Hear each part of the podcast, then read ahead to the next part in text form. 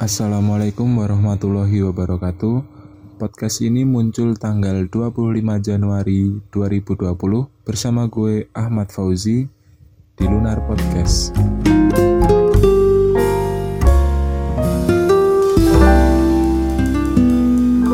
Selamat pagi, selamat siang, selamat sore, selamat malam buat semua yang bakal dengerin podcast ini. Di episode kedua ini gue bakal bawain tema tentang diet. Seberapa pentingkah diet itu? Kenapa gue mau bawain tema tentang diet ini? Jadi gini, uh, gue salah satu pejuang diet dari dulu. Bisa dikatakan gue dari SMA kelas 2 itu udah apa udah pasang surut ngejalanin program diet semua cara diet gue udah gue lakuin mulai nggak makan nasi diet karbo terus diet nggak makan malam banyak diet inilah diet itulah udah ngejalanin ya nggak semuanya tapi ya bisa dibilang gue juga pejuang diet gitu loh.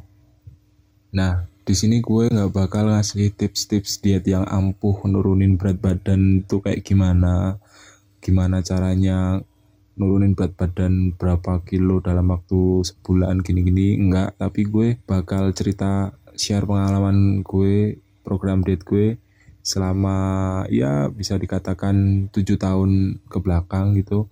Mungkin dari pengalaman pengalaman pengalaman pengalaman gue kalian bisa eh, ya narik narik tips-tips sedikit lah buat kalian terapin yang sama-sama berjuang diet sama kayak gue. Nah kemarin gue di instastory WA juga udah tanya gimana sih diet yang ampuh buat nurunin berat badan dengan cepat? gitu kan. Dan teman-teman juga udah uh, nge-share ceritanya, nge-share pengalamannya, nge-share tipsnya gimana sih caranya? gitu loh. Dan di sini banyak banget yang cerita ke gue pengalaman mereka nurunin berat badan, pengalaman mereka olahraga, pengalaman mereka apa hidup sehat itu kayak gimana. Nah, di sini gue bakal bacain satu persatu.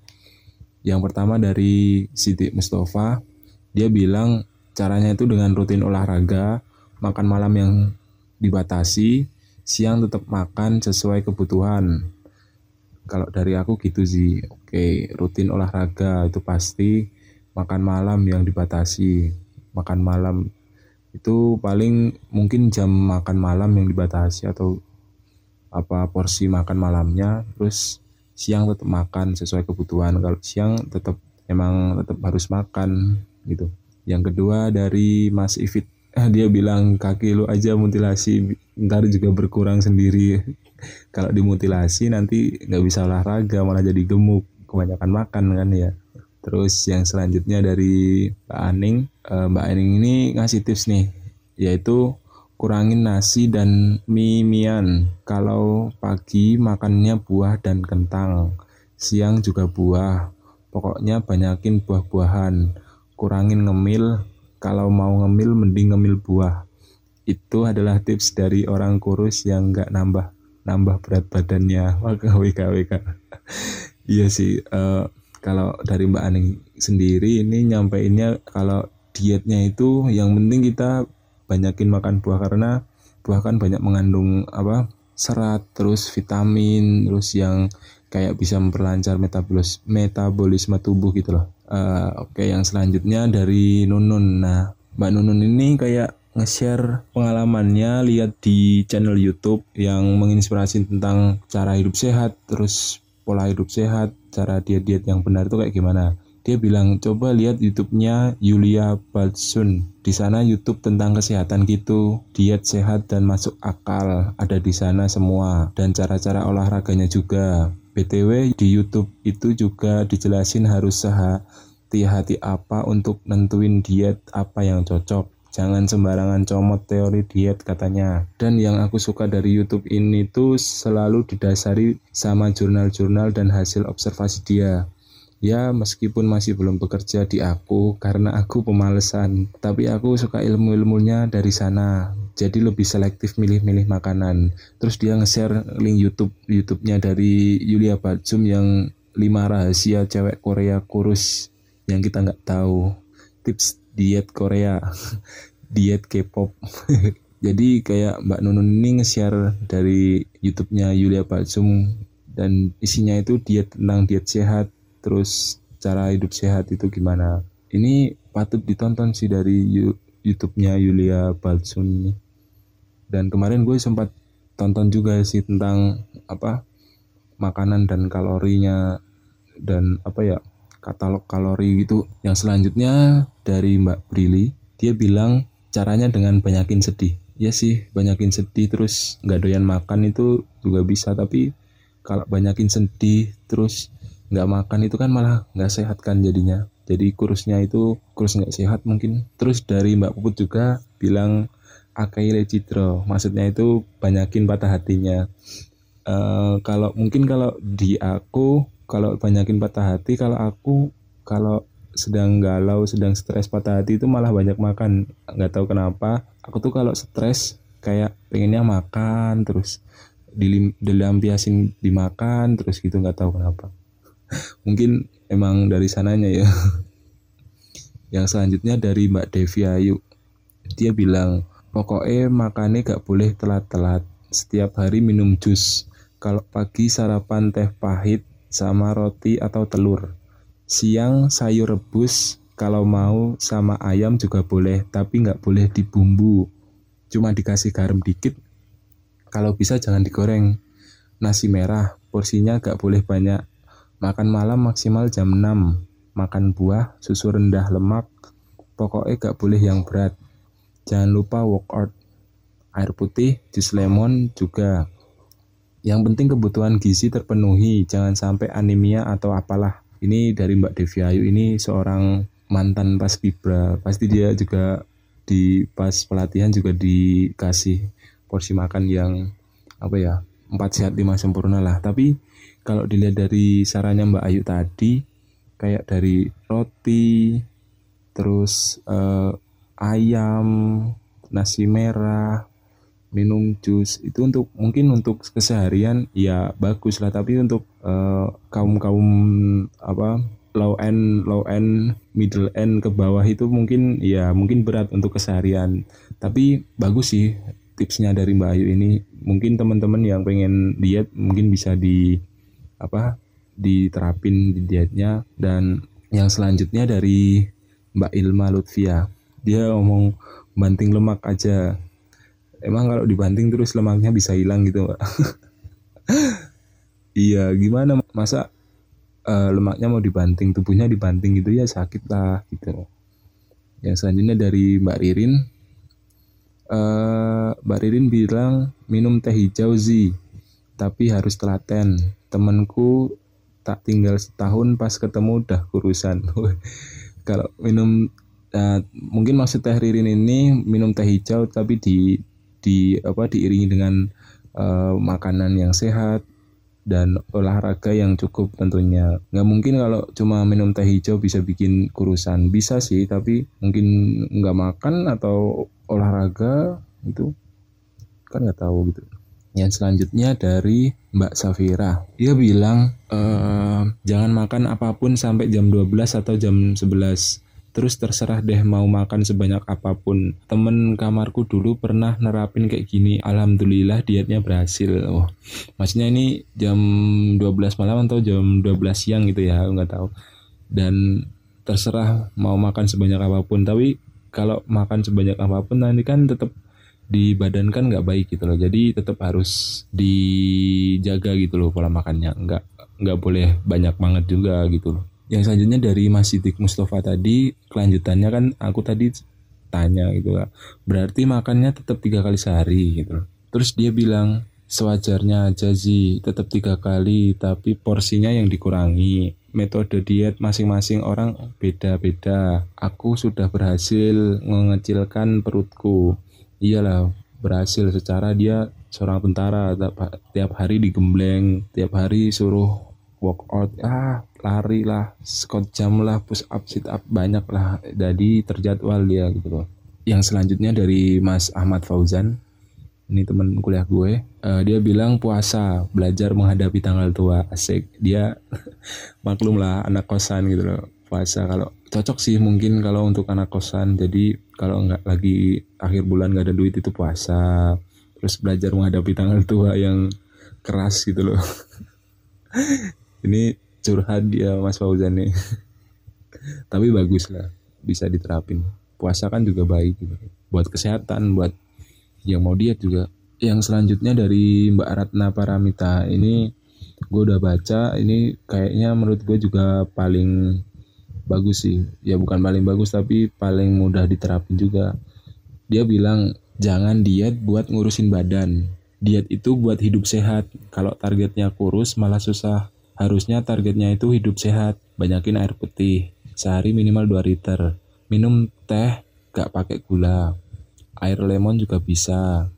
Aku biasanya 6 jam puasa makan. 6 jam makan. Selama puasa tetap minum tapi nggak manis 6 jam makan bebas nasi, ayam atau apa pun, tapi porsi setengah. Buah sering-sering, jus juga enak, nggak pakai gula.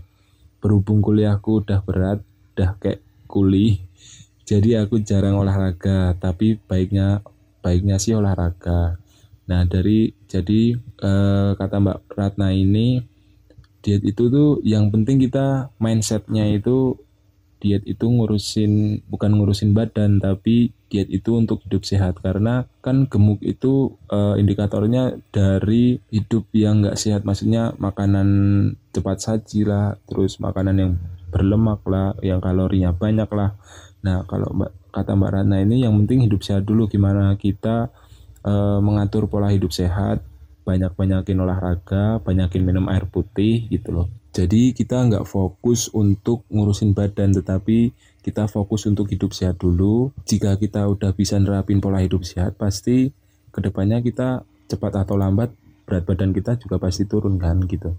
Nah dari teman-teman tadi sih menurut gue yang paling masuk akal eh bukan masuk akal yang paling menarik untuk diterapin sih yang punya Mbak Ratna barusan ya gimana kita mengatur pola hidup yang lebih sehat lagi, mengatur olahraga jadwal olahraga, mengatur apa e, banyak harus banyak minum air putih dan sebagainya gitu.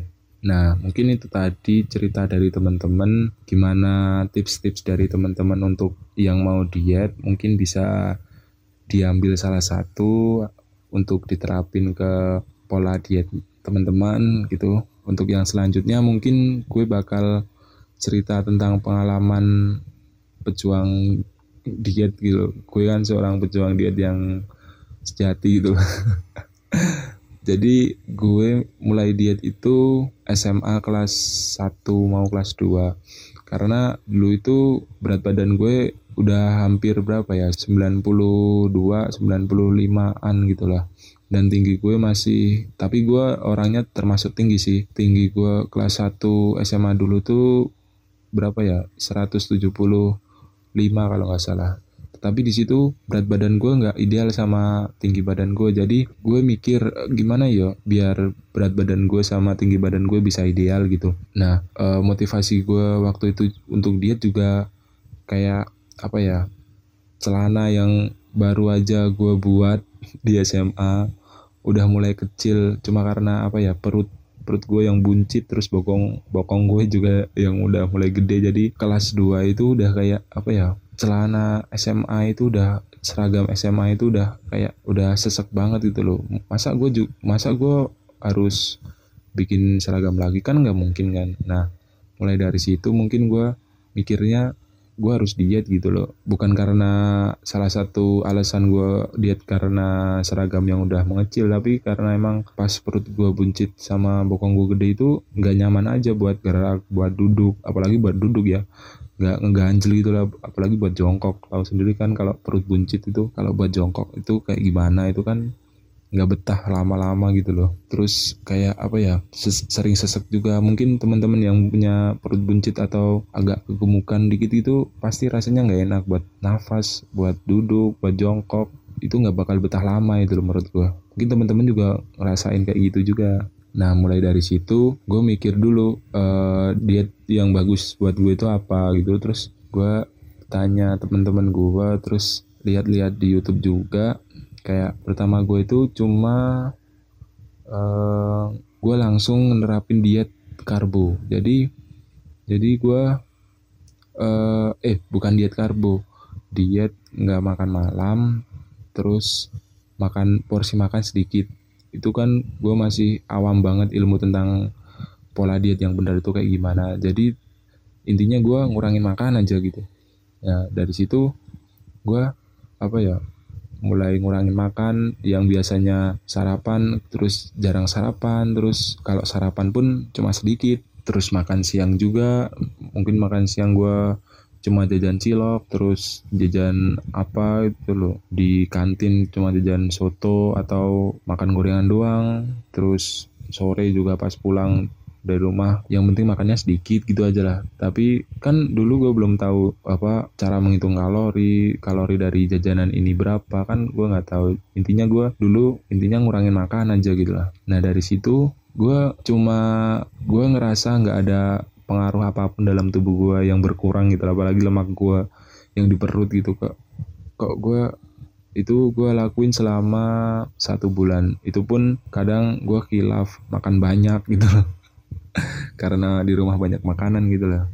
Nah dari situ gue nyadar kok pengaruhnya sedikit. Bahkan gue ngerasa nggak ada pengaruhnya dari dari diet itu gitu. Terus gue berhenti berhenti tapi ya gue agak udah nyaman sih. Udah agak menerima kenyataan kalau gue gendut segitu gitu loh. Dan waktu itu gue berat badannya berapa ya? 97 98 sekitar segitu. Nah mulai dari situ gue kayak ya udah gue nggak makan terlalu banyak terus nggak makan terlalu sedikit aja terus biasa-biasa aja gitu loh. Dan sampai itu berat badan gue segitu bertahan sampai kelas 3 kelas 3 mau UN nah dari situ jadi gue itu orangnya kalau stres kalau galau itu gue limpahin semua ke makan. Jadi kalau gue stres banget gitu gue makan gitu jadi tenang gitu loh. Nah Masalahnya pas gue kelas 3 gue disuruh udah mikirin UN, udah mikirin apa kuliah di mana,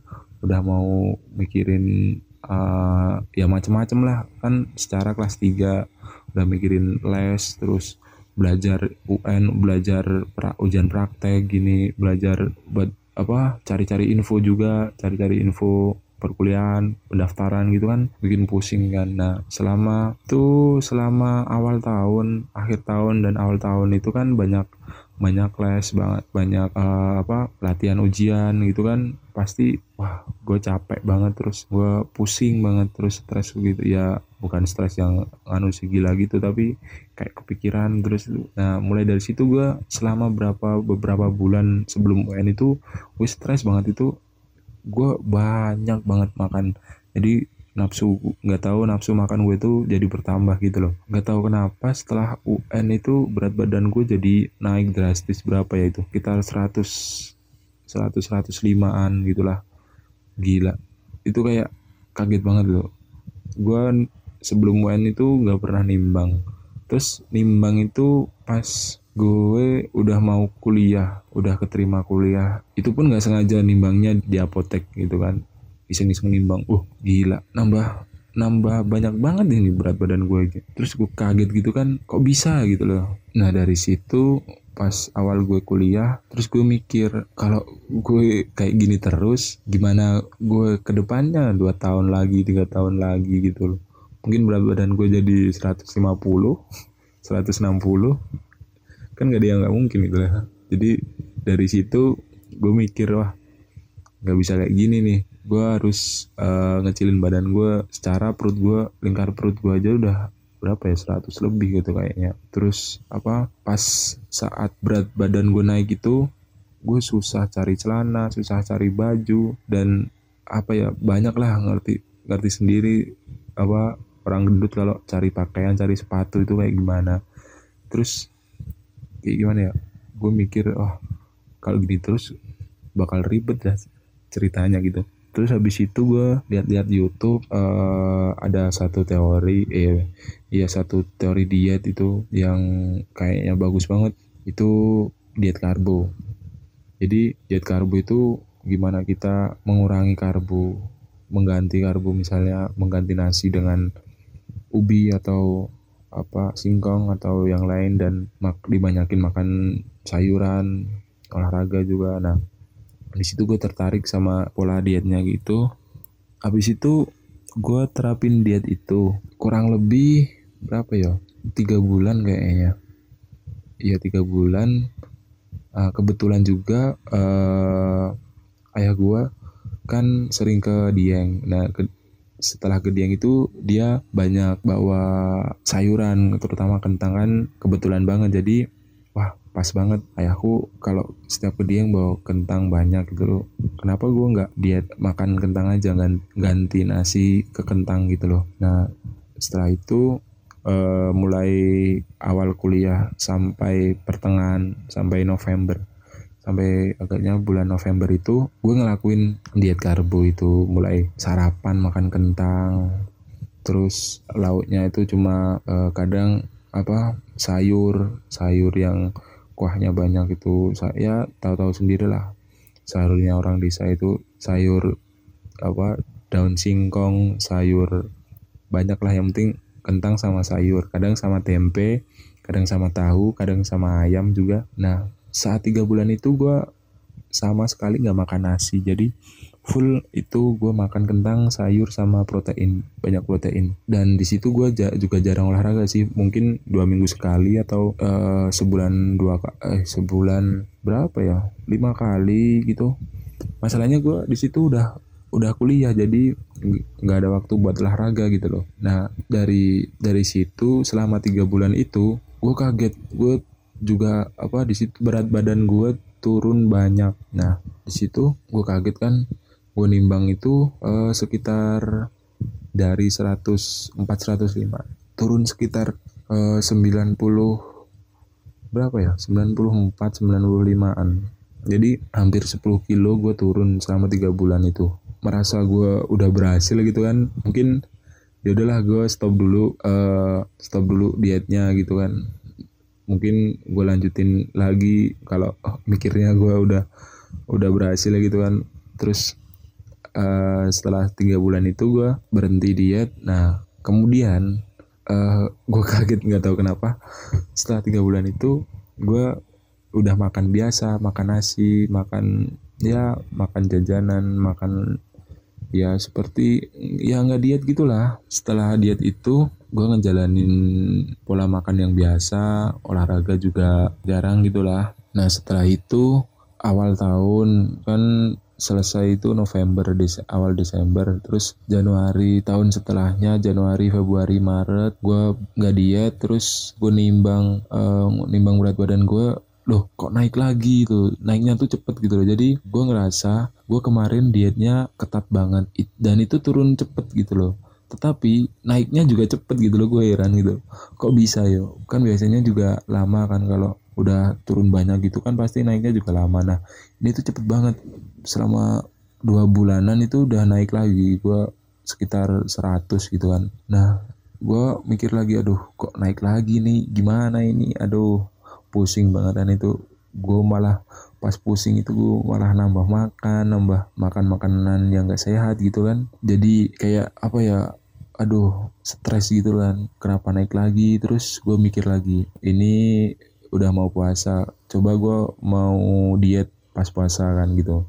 Jadi dietnya dan gue dietnya itu caranya cara dietnya itu uh, intinya dibanyakin minum minimal 2 liter terus kayak pas buka itu makan makan secukupnya aja gitu loh. Jadi ya kayak bukan diet kan ya kayak uh, intinya itu banyakin minum olahraga pagi setelah subuh gitu. Terus buk pas buka itu makan secukupnya. Terus jam mungkin jam 8 9 itu udah stop makan gitu loh. Nah di situ gue mulai udah mulai terapin gitu kan. Berapa ya? Enggak sampai satu bulan full sih. Enggak sampai Ramadan 30 hari full tuh enggak cuma gue mungkin berapa ya tiga minggu gitu kan.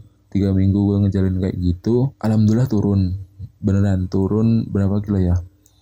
Uh, kalau nggak salah itu turun 2 kilo 2 kiloan. Nah masalahnya setelah leba, setelah puasa kan ada lebaran tuh. Nah pas lebaran itu gue kalap lagi kilap tuh jadi kayak tahu sendiri lah lebaran kan makanannya enak-enak. Ada opor ayam ada kue kue kering terus ah keripik lah apa keripik pedas apalah. Itu kan mana ada orang sih yang nggak tahan ngelihat kue-kue kering kue-kue lebaran terus opor ayam itu nggak mungkin. Jadi gue di situ ngelupain diet gue terus uh, ya makan sepuas gue selama lebaran itu selama berapa ya dua hampir dua minggu gitulah. Gue makannya banyak banget kilap gitulah. Dan apa setelah lebaran itu naik lagi. Astagfirullah jadi pas lebaran itu habis lebaran itu gue naik sekitar berapa ya? 5 kiloan eh nggak nyampe 3 sampai 4 kiloan gitulah dan gue di situ wah galau lagi stres lagi gimana ini? Kok naik turun berat badan gue gue pengennya turun malah kebanyakan naik gitu loh. Itu emang kesalahan kesalahan gue sih. Nah di situ gue uh, apa ya mulai mikir lagi mikir lagi. Tapi habis itu gue kayak udah kapok gitulah udah ya udahlah terserah lah mau naik berapa terserah mau turun berapa terserah. Ya yang penting gue ya hidup lah. Yang penting gue apa ya kayak udahlah nggak usah dietietan lagi. Kalau emang badannya segini ya udah gitu loh. Nah berjalannya waktu berapa sekitar satu tahun setengah dua tahun gitu kan gue nggak diet berat badan gue tetap segitu kayaknya. Dan sekarang semester berapa ya? Gue kuliah semester 5 mau semester 6 ini. Tahun ini gue lagi ngejalanin diet. Gue ngejalanin diet karena gimana ya? Uh, eh, gue mikirnya kalau perut gue buncit kayak gini kan di angkatan kuliah angkatan gue teman-teman itu gue yang paling gemuk gitu sering dikatain gendut gendut gendut gitu kan. Gue sering juga ya apaan sih? Gue nggak gendut cuma buncit aja. Gue tuh tinggi nggak kelihatan gendut-gendut amat sih cuma perut buncit terus bokongnya agak gedean gitu kan. Ya gimana? Terus gue mikir uh, kalau gue diet tuh bakal kurus lagi nggak ya? Bakal dikatain lagi nggak ya? Bakal dibully lagi nggak ya?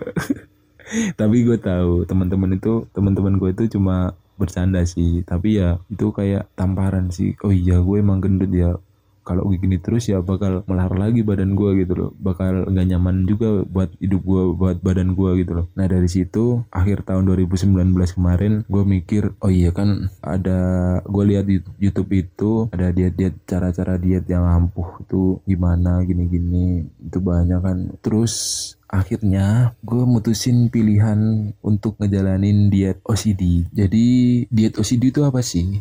Jadi gini ya diet OCD itu adalah kependekan dari Obsessive Corbusier Diet yang dipopulerkan dan dikenalkan oleh Deddy Corbusier. Jadi diet ini tuh diciptakan dan dikenalkan oleh Deddy Corbusier. Itu tahu kan, pesulap mentalis. Diet ini mulai diperkenalkan pada tahun 2013 dan banyak menuai kontra, tapi ternyata sekarang ini semakin banyak orang yang menjalankan diet OCD dan memberikan testimoni yang positif tentang program diet OCD ini. Uh, jadi kayak apa ya, Mas Deddy Corbuzier ini memperkenalkan diet ini dan banyak pro kontra yang muncul di kalangan masyarakat, tetapi juga banyak juga pro yang udah membuktikan diet ini gitu loh.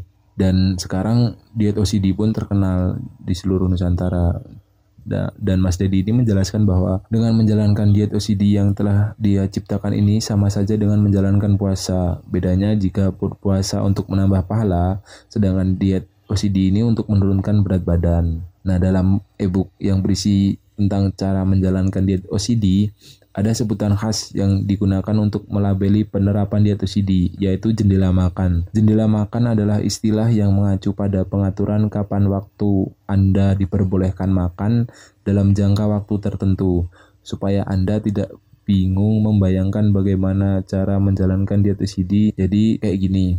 Jadi OCD itu caranya itu menerapkan jendela makan.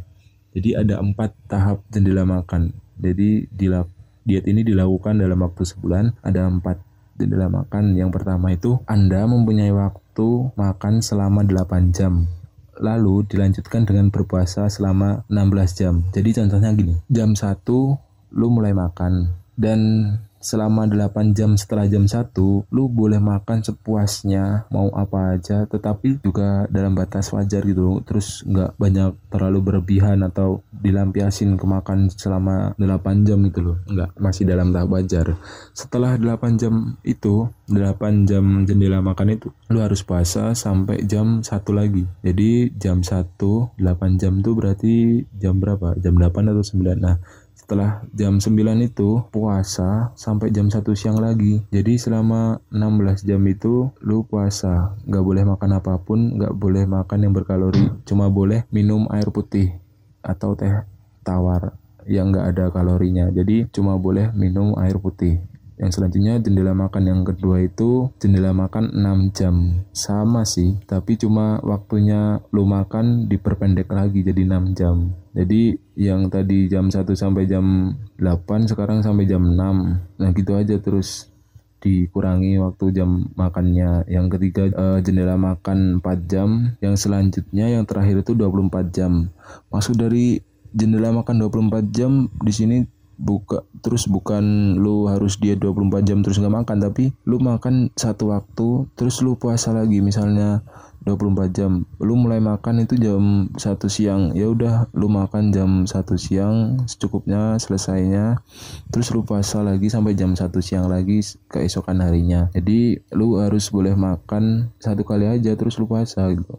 Tapi selama satu minggu ini lu nggak boleh terus-terusan uh, ngejalanin yang tahap keempat yang 24 jam. Lu boleh lu cuma boleh ngejalanin dua kali dalam seminggu di tapi ya di dikasih jarak gitu loh nggak boleh dua hari berturut-turut gitu loh. Nah kenapa gue ngambil pola diet yang kayak gini? Uh, alasan gue ya pola diet ini tuh nggak mengatur spesifik terlalu spesifik tentang pola makan kita. Jadi kita diatur cuma jendela makan waktu untuk makannya. Jadi uh, apa ya kita cuma sudah diatur jam makannya dari jam segini sampai jam segini. Habis itu kita nggak makan lagi loh terus kenapa? Terus nggak sarapan? Terus nggak olahraga? Tetap tetap olahraga tapi nggak sarapan juga sih. Nah tips cara diet OCD ini yaitu menghindari sarapan. Iya emang emang rada aneh sih karena dengan kita menghindari sarapan jadi kayak ada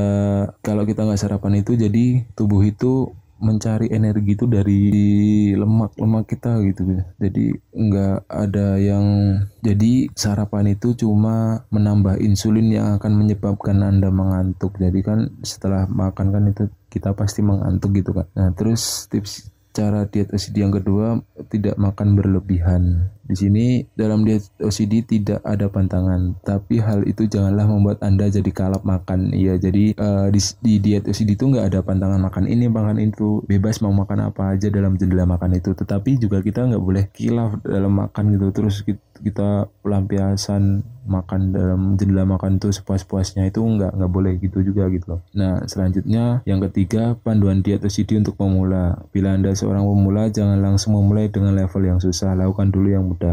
Nah di sini maksudnya uh, untuk pemula yang mau melakukan tahap uh, diet OCD ini dianjurkan untuk apa ya jendela makannya bertahap dari yang 8 jam, 6 jam, 4 jam, terus yang 24 jam itu jangan langsung 24 jam nanti takutnya tubuh kita kaget gitu loh. Apalagi yang punya penyakit riwayat penyakit mah itu kan itu susah banget untuk ngejalanin diet ini. Nah untuk uh, diet uh, diet ini juga ada ada cara olahraga untuk membentuk badan gitu loh. Di sini Mas Dedi juga menganjurkan olahraga yang baik untuk diet UCD ini apa. Dan di sini gue bacain gue nyontek masalahnya gue nggak tahu gue lupa bakalan keseluruhan gitu.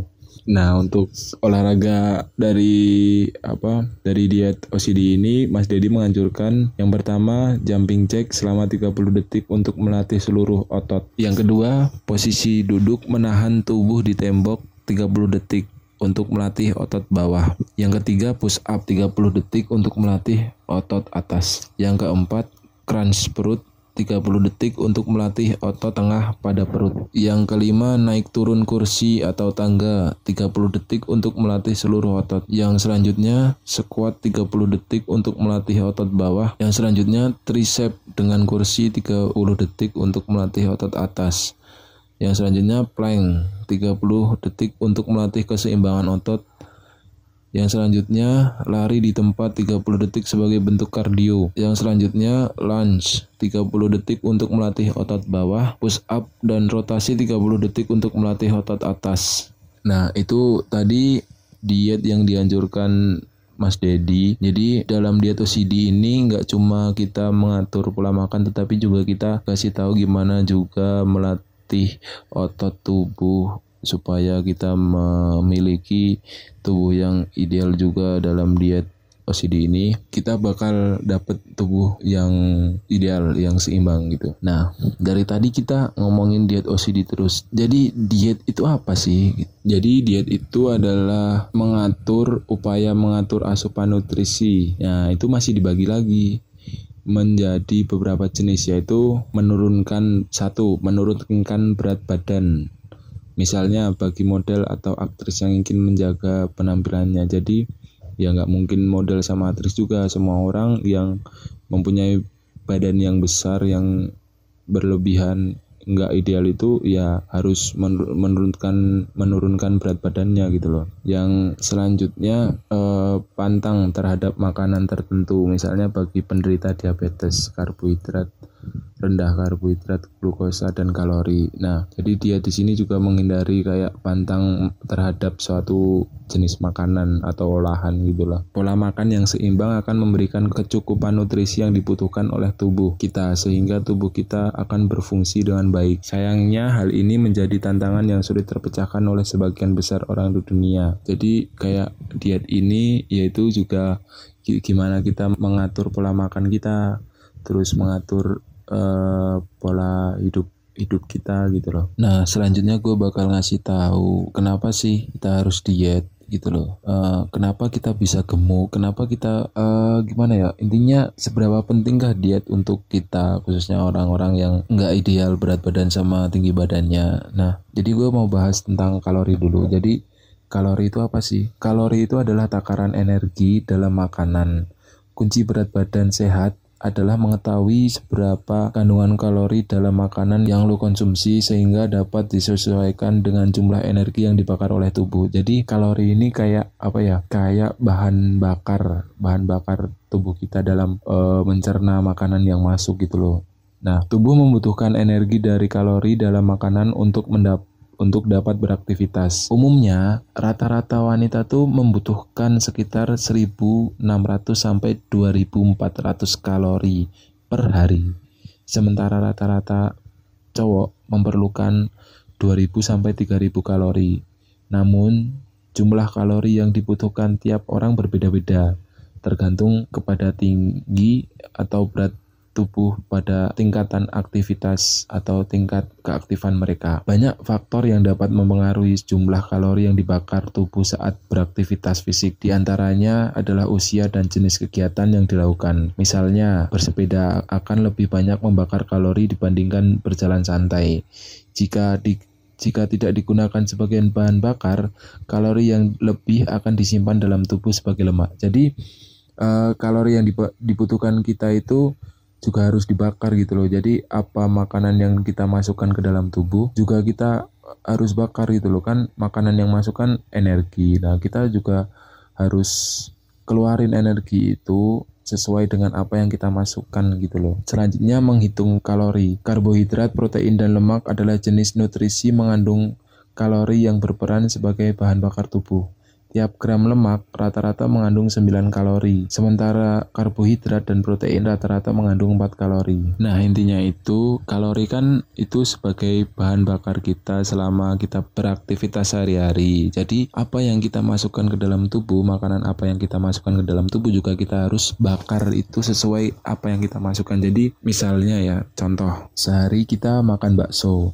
Bakso itu mengandung 350 kalori Selanjutnya kita juga makan batagor yang isinya itu 350 kalori juga dan kita makan ayam juga yang isinya 500 kalori. Nah, itu kan dijumlahkan bisa menjadi berapa tadi? 350 700 tambah 1200 sendiri untuk 1200 kalori sendiri untuk tiga makanan itu itu belum kita tambahin kita nyemil lain nyemil gorengan atau makan nasi. Kan makan nasi ada lauknya juga. Itu bisa sampai 1200 1300 juga. Nah dan itu nggak bisa kita apa ya kita nguranginnya ya dengan misalnya olahraga berapa jam. Kita harus keluarin kalori itu dengan olahraga biar nggak ada kalori yang menumpuk di tubuh gitu loh. Jadi misalnya setiap uh, kita habis makan mie ayam yang isinya 500 kalori. Kita juga harus workout atau lari atau renang itu misalnya lari selama dua jam terus berenang selama satu jam. Itu itu intinya kita untuk membakar kalori yang apa yang udah masuk ke dalam tubuh kita. Jadi nggak ada kalori yang terpendam dalam tubuh gitu loh. Dan setahu gue setiap 7000 kalori yang tersimpan dalam tubuh itu akan menimbulkan satu kilogram lemak di tubuh gitu loh. Jadi kalori itu bakal nanti menjadi uh, lemak di tubuh yang menjadikan gemuk itu juga salah satunya juga kalori yang bertahan di tubuh yang menjadi lemak gitu loh. Terus gimana sih cara menghilangkan kalori? Ya salah satunya tadi dengan diet.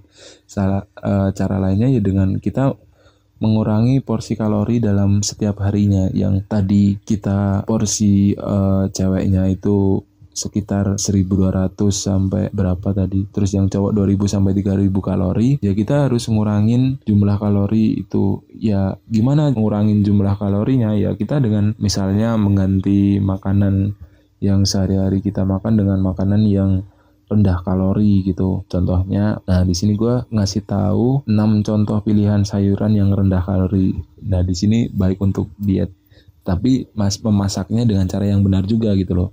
Nah caranya eh, sayurannya itu yaitu yang pertama bayam. Ini bayam ini mengandung 40 kalori. Yang selanjutnya brokoli itu 54 kalori. Yang selanjutnya asparagus itu 39 kalori kol 24 kalori, kembang kol 48 kalori, tauge 30 kalori. Yang ini sama-sama per 100 gram ya. Nah, jadi sayur keenam sayuran ini eh, contoh sayuran yang rendah kalori yang baik untuk orang untuk diet juga loh. Nah, selanjutnya sumber protein nih.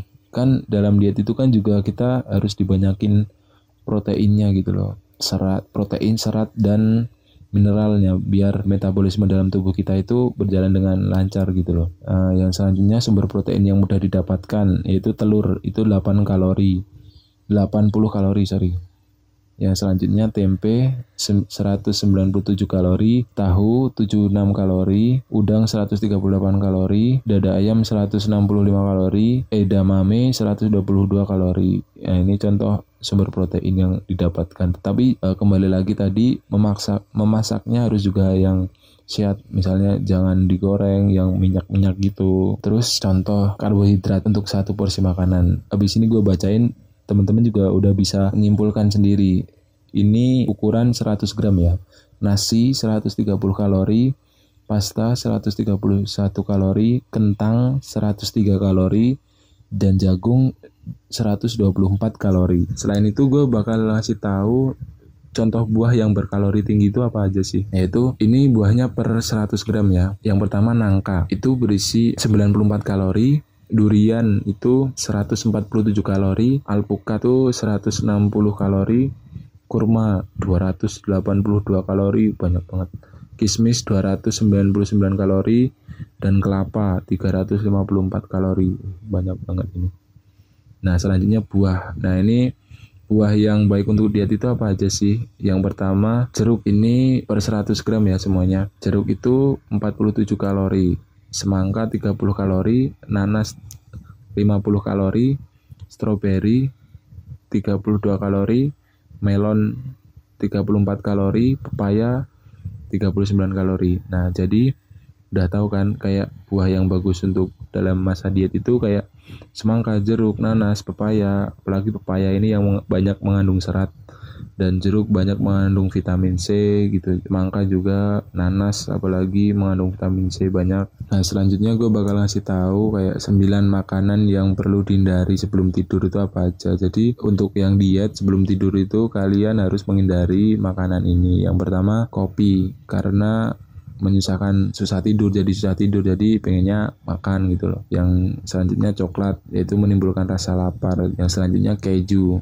Keju akan memberi gangguan terhadap perut jadi memakan keju sebelum tidur itu akan kayak perutnya jadi nggak enak gitu mungkin yang selanjutnya makanan pedas menyebabkan heartburn dan sukar tidur, susah tidur gitu ya. Yang selanjutnya es krim dan biskuit karena dalam es krim dan biskuit ini mengandung gula darah yang tinggi. Jadi setelah, lo makan uh, es krim dan biskuit ini terus lo tidur jadi gula darah lo meningkat dan menambahkan tenaga gitu. Yang selanjutnya burger menambah kalori dan lemak. Jelas banget kalau burger di dalam burger itu mengandung banyak banget kalori dan lemak yang aduh itu enggak banget deh. Yang selanjutnya soda mengakibatkan sakit jantung dan diabetes. Gue belum tahu banget sih kalau soda ini tapi yang pasti kalau sebelum tidur lo minum soda ya mungkin mengakibatkan kalau di sini sih mengakibatkan sakit jantung dan diabetes gitu. Selanjutnya kentang goreng meningkatkan kolesterol dan kegemukan. Jelas sih kalau kentang goreng kan kolesterolnya banyak, kalorinya banyak gitu kan di karbo terus digoreng minyaknya gitu juga uh banyak banget gitu. Nah, terus gimana Bang tanda-tanda kita udah mulai kegemukan dan harus diet itu kita bisa tahu sendiri nggak gitu loh. Nah, di sini lima tanda tubuh mulai kegemukan dan harus diet itu yang pertama lingkar pinggang lebih dari 80 cm untuk wanita dan 90 cm untuk pria. Jelas banget kalau gue tadi gue udah jelasin kalau lingkar pinggang gue lingkar perut gue udah 100 lebih. Jadi ya emang gue harus diet gitu loh. Yang selanjutnya kolesterol dan tekanan darah tinggi. Nah di sini bisa tahu kita ke dokter gitu kita cek kolesterol kita cek tekanan darah kita tinggi nggak gitu.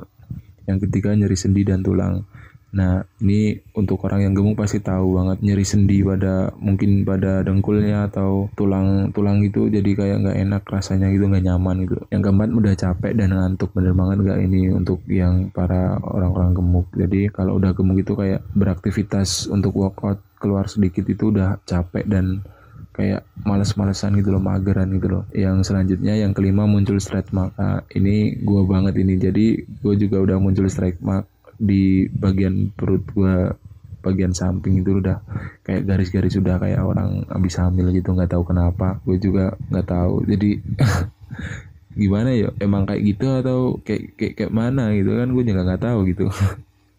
Jadi itu kayak tanda-tanda lo kegemukan dan harus dia tuh itu lima faktor tadi gitu. Nah setelah lo dia tadi setelah lo uh, ngejalanin pola hidup sehat tadi, lu bakal ngerasain tanda-tanda positif, tanda-tanda perubahan. Kalau diet lu berhasil itu, yang pertama pakaian terasa longgar. Tetapi menurut gue ini nggak jadi salah satu patokan sih. Misalnya kalau kita habis diet terus turun banyak, terus pakaian kita longgar. Enggak sih menurut gue, ya itu bisa jadi salah satu. Tapi yang terpenting menurut gue badan lebih fit sih. Sebelum diet kan kita agak lebih uh, merasa badan kita nggak nyaman gitu setelah diet kita rasanya tuh enteng tuh badan gitu enak gitu loh. Yang ke, yang selanjutnya itu mood lebih baik. Jadi gue ngerasain sendiri setelah ngejalanin diet selama dua minggu ini gue ngerasain kayak mood gue jadi enak gitu loh happy gitu loh. Badan gue lebih segar enteng aja sih gitu. Gue belum ngerasain badan gue agak mengecil tapi udah kayak badan gue udah ngerasa enteng banget gitu loh. Nah mungkin udah banyak banget gue bahas tentang diet. Jadi menurut gue yang terpenting itu diet itu gimana kita bisa mengatur pola makan kita gimana kita bisa mengatur pola hidup kita gimana kita bisa mengatur apa ya olahraga kita. Jadi jadi diet itu nggak melulu tentang mengurangi pola makan aja uh, mengurangi jumlah makan. Jadi tapi kita juga harus tetap makan yang seimbang gitu loh. Jadi harus makan seimbang pola hidupnya juga harus bagus gitu loh nggak tidur jam tidur diatur terus olahraga pun harus juga teratur berapa seminggu sekali atau uh, seminggu dua kali gitu. Yang yang terpenting gimana kita bisa mengatur pola hidup sehat dan pola makan yang bagus. Nanti kayak niat kita yang pertama diet itu berat badan kita akan turun secara bersamaan gitu loh. Jika kita melakukan pola hidup sehat juga, pola olahraga yang bagus juga gitu loh. Jadi selama kita menjalankan pola hidup sehat itu, insya Allah ya bukan terus turun tapi yang dulunya badannya mempunyai berat badan yang kelebihan pasti juga akan berkurang sedikit demi sedikit gitu loh dan dan saran gue lu jangan lu diet niatnya untuk hidup sehat aja dulu nggak terus diet terus buat nurunin berat badan. Iya sih gue juga pertama juga kayak gitu tapi gue mikirnya gimana? Gue mikirnya kalau gue mikir diet untuk menurunin berat badan gue juga kalau udah selesai diet juga berat badan gue juga naik gitu loh. Gimana? Jadi diet yang baik itu diet yang konstan gitu loh. Naiknya uh, turunnya lama naik nanti naiknya juga lama gitu loh. Nggak terus turunnya cepet terus naiknya juga cepet gitu kan nggak bagus malah gitu. Jadi kita jangan jadikan uh, diet itu sebagai siksaan gitu loh. Ah gue nggak boleh makan ini ah gue nggak boleh minum itu. Jadi gimana kita mengatur pola hidup sehat itu dulu sih. Jadi kita nggak tersiksa sama pola diet kita. Jadi kita terbiasa sama pola diet kita dan itu bakal bertahan lebih lama gitu loh. Terus nggak cuma bertahan dua bulan tiga bulan tapi bertahan jadi kebiasaan suatu apa ya habit untuk kita ke depannya gitu loh. Nah itu aja sih yang gue mau sampein kali ini tentang diet. Semoga dari cerita gue pengalaman gue teman-teman yang mau diet juga eh, lebih eh, lebih termotivasi lah untuk ngejalanin diet.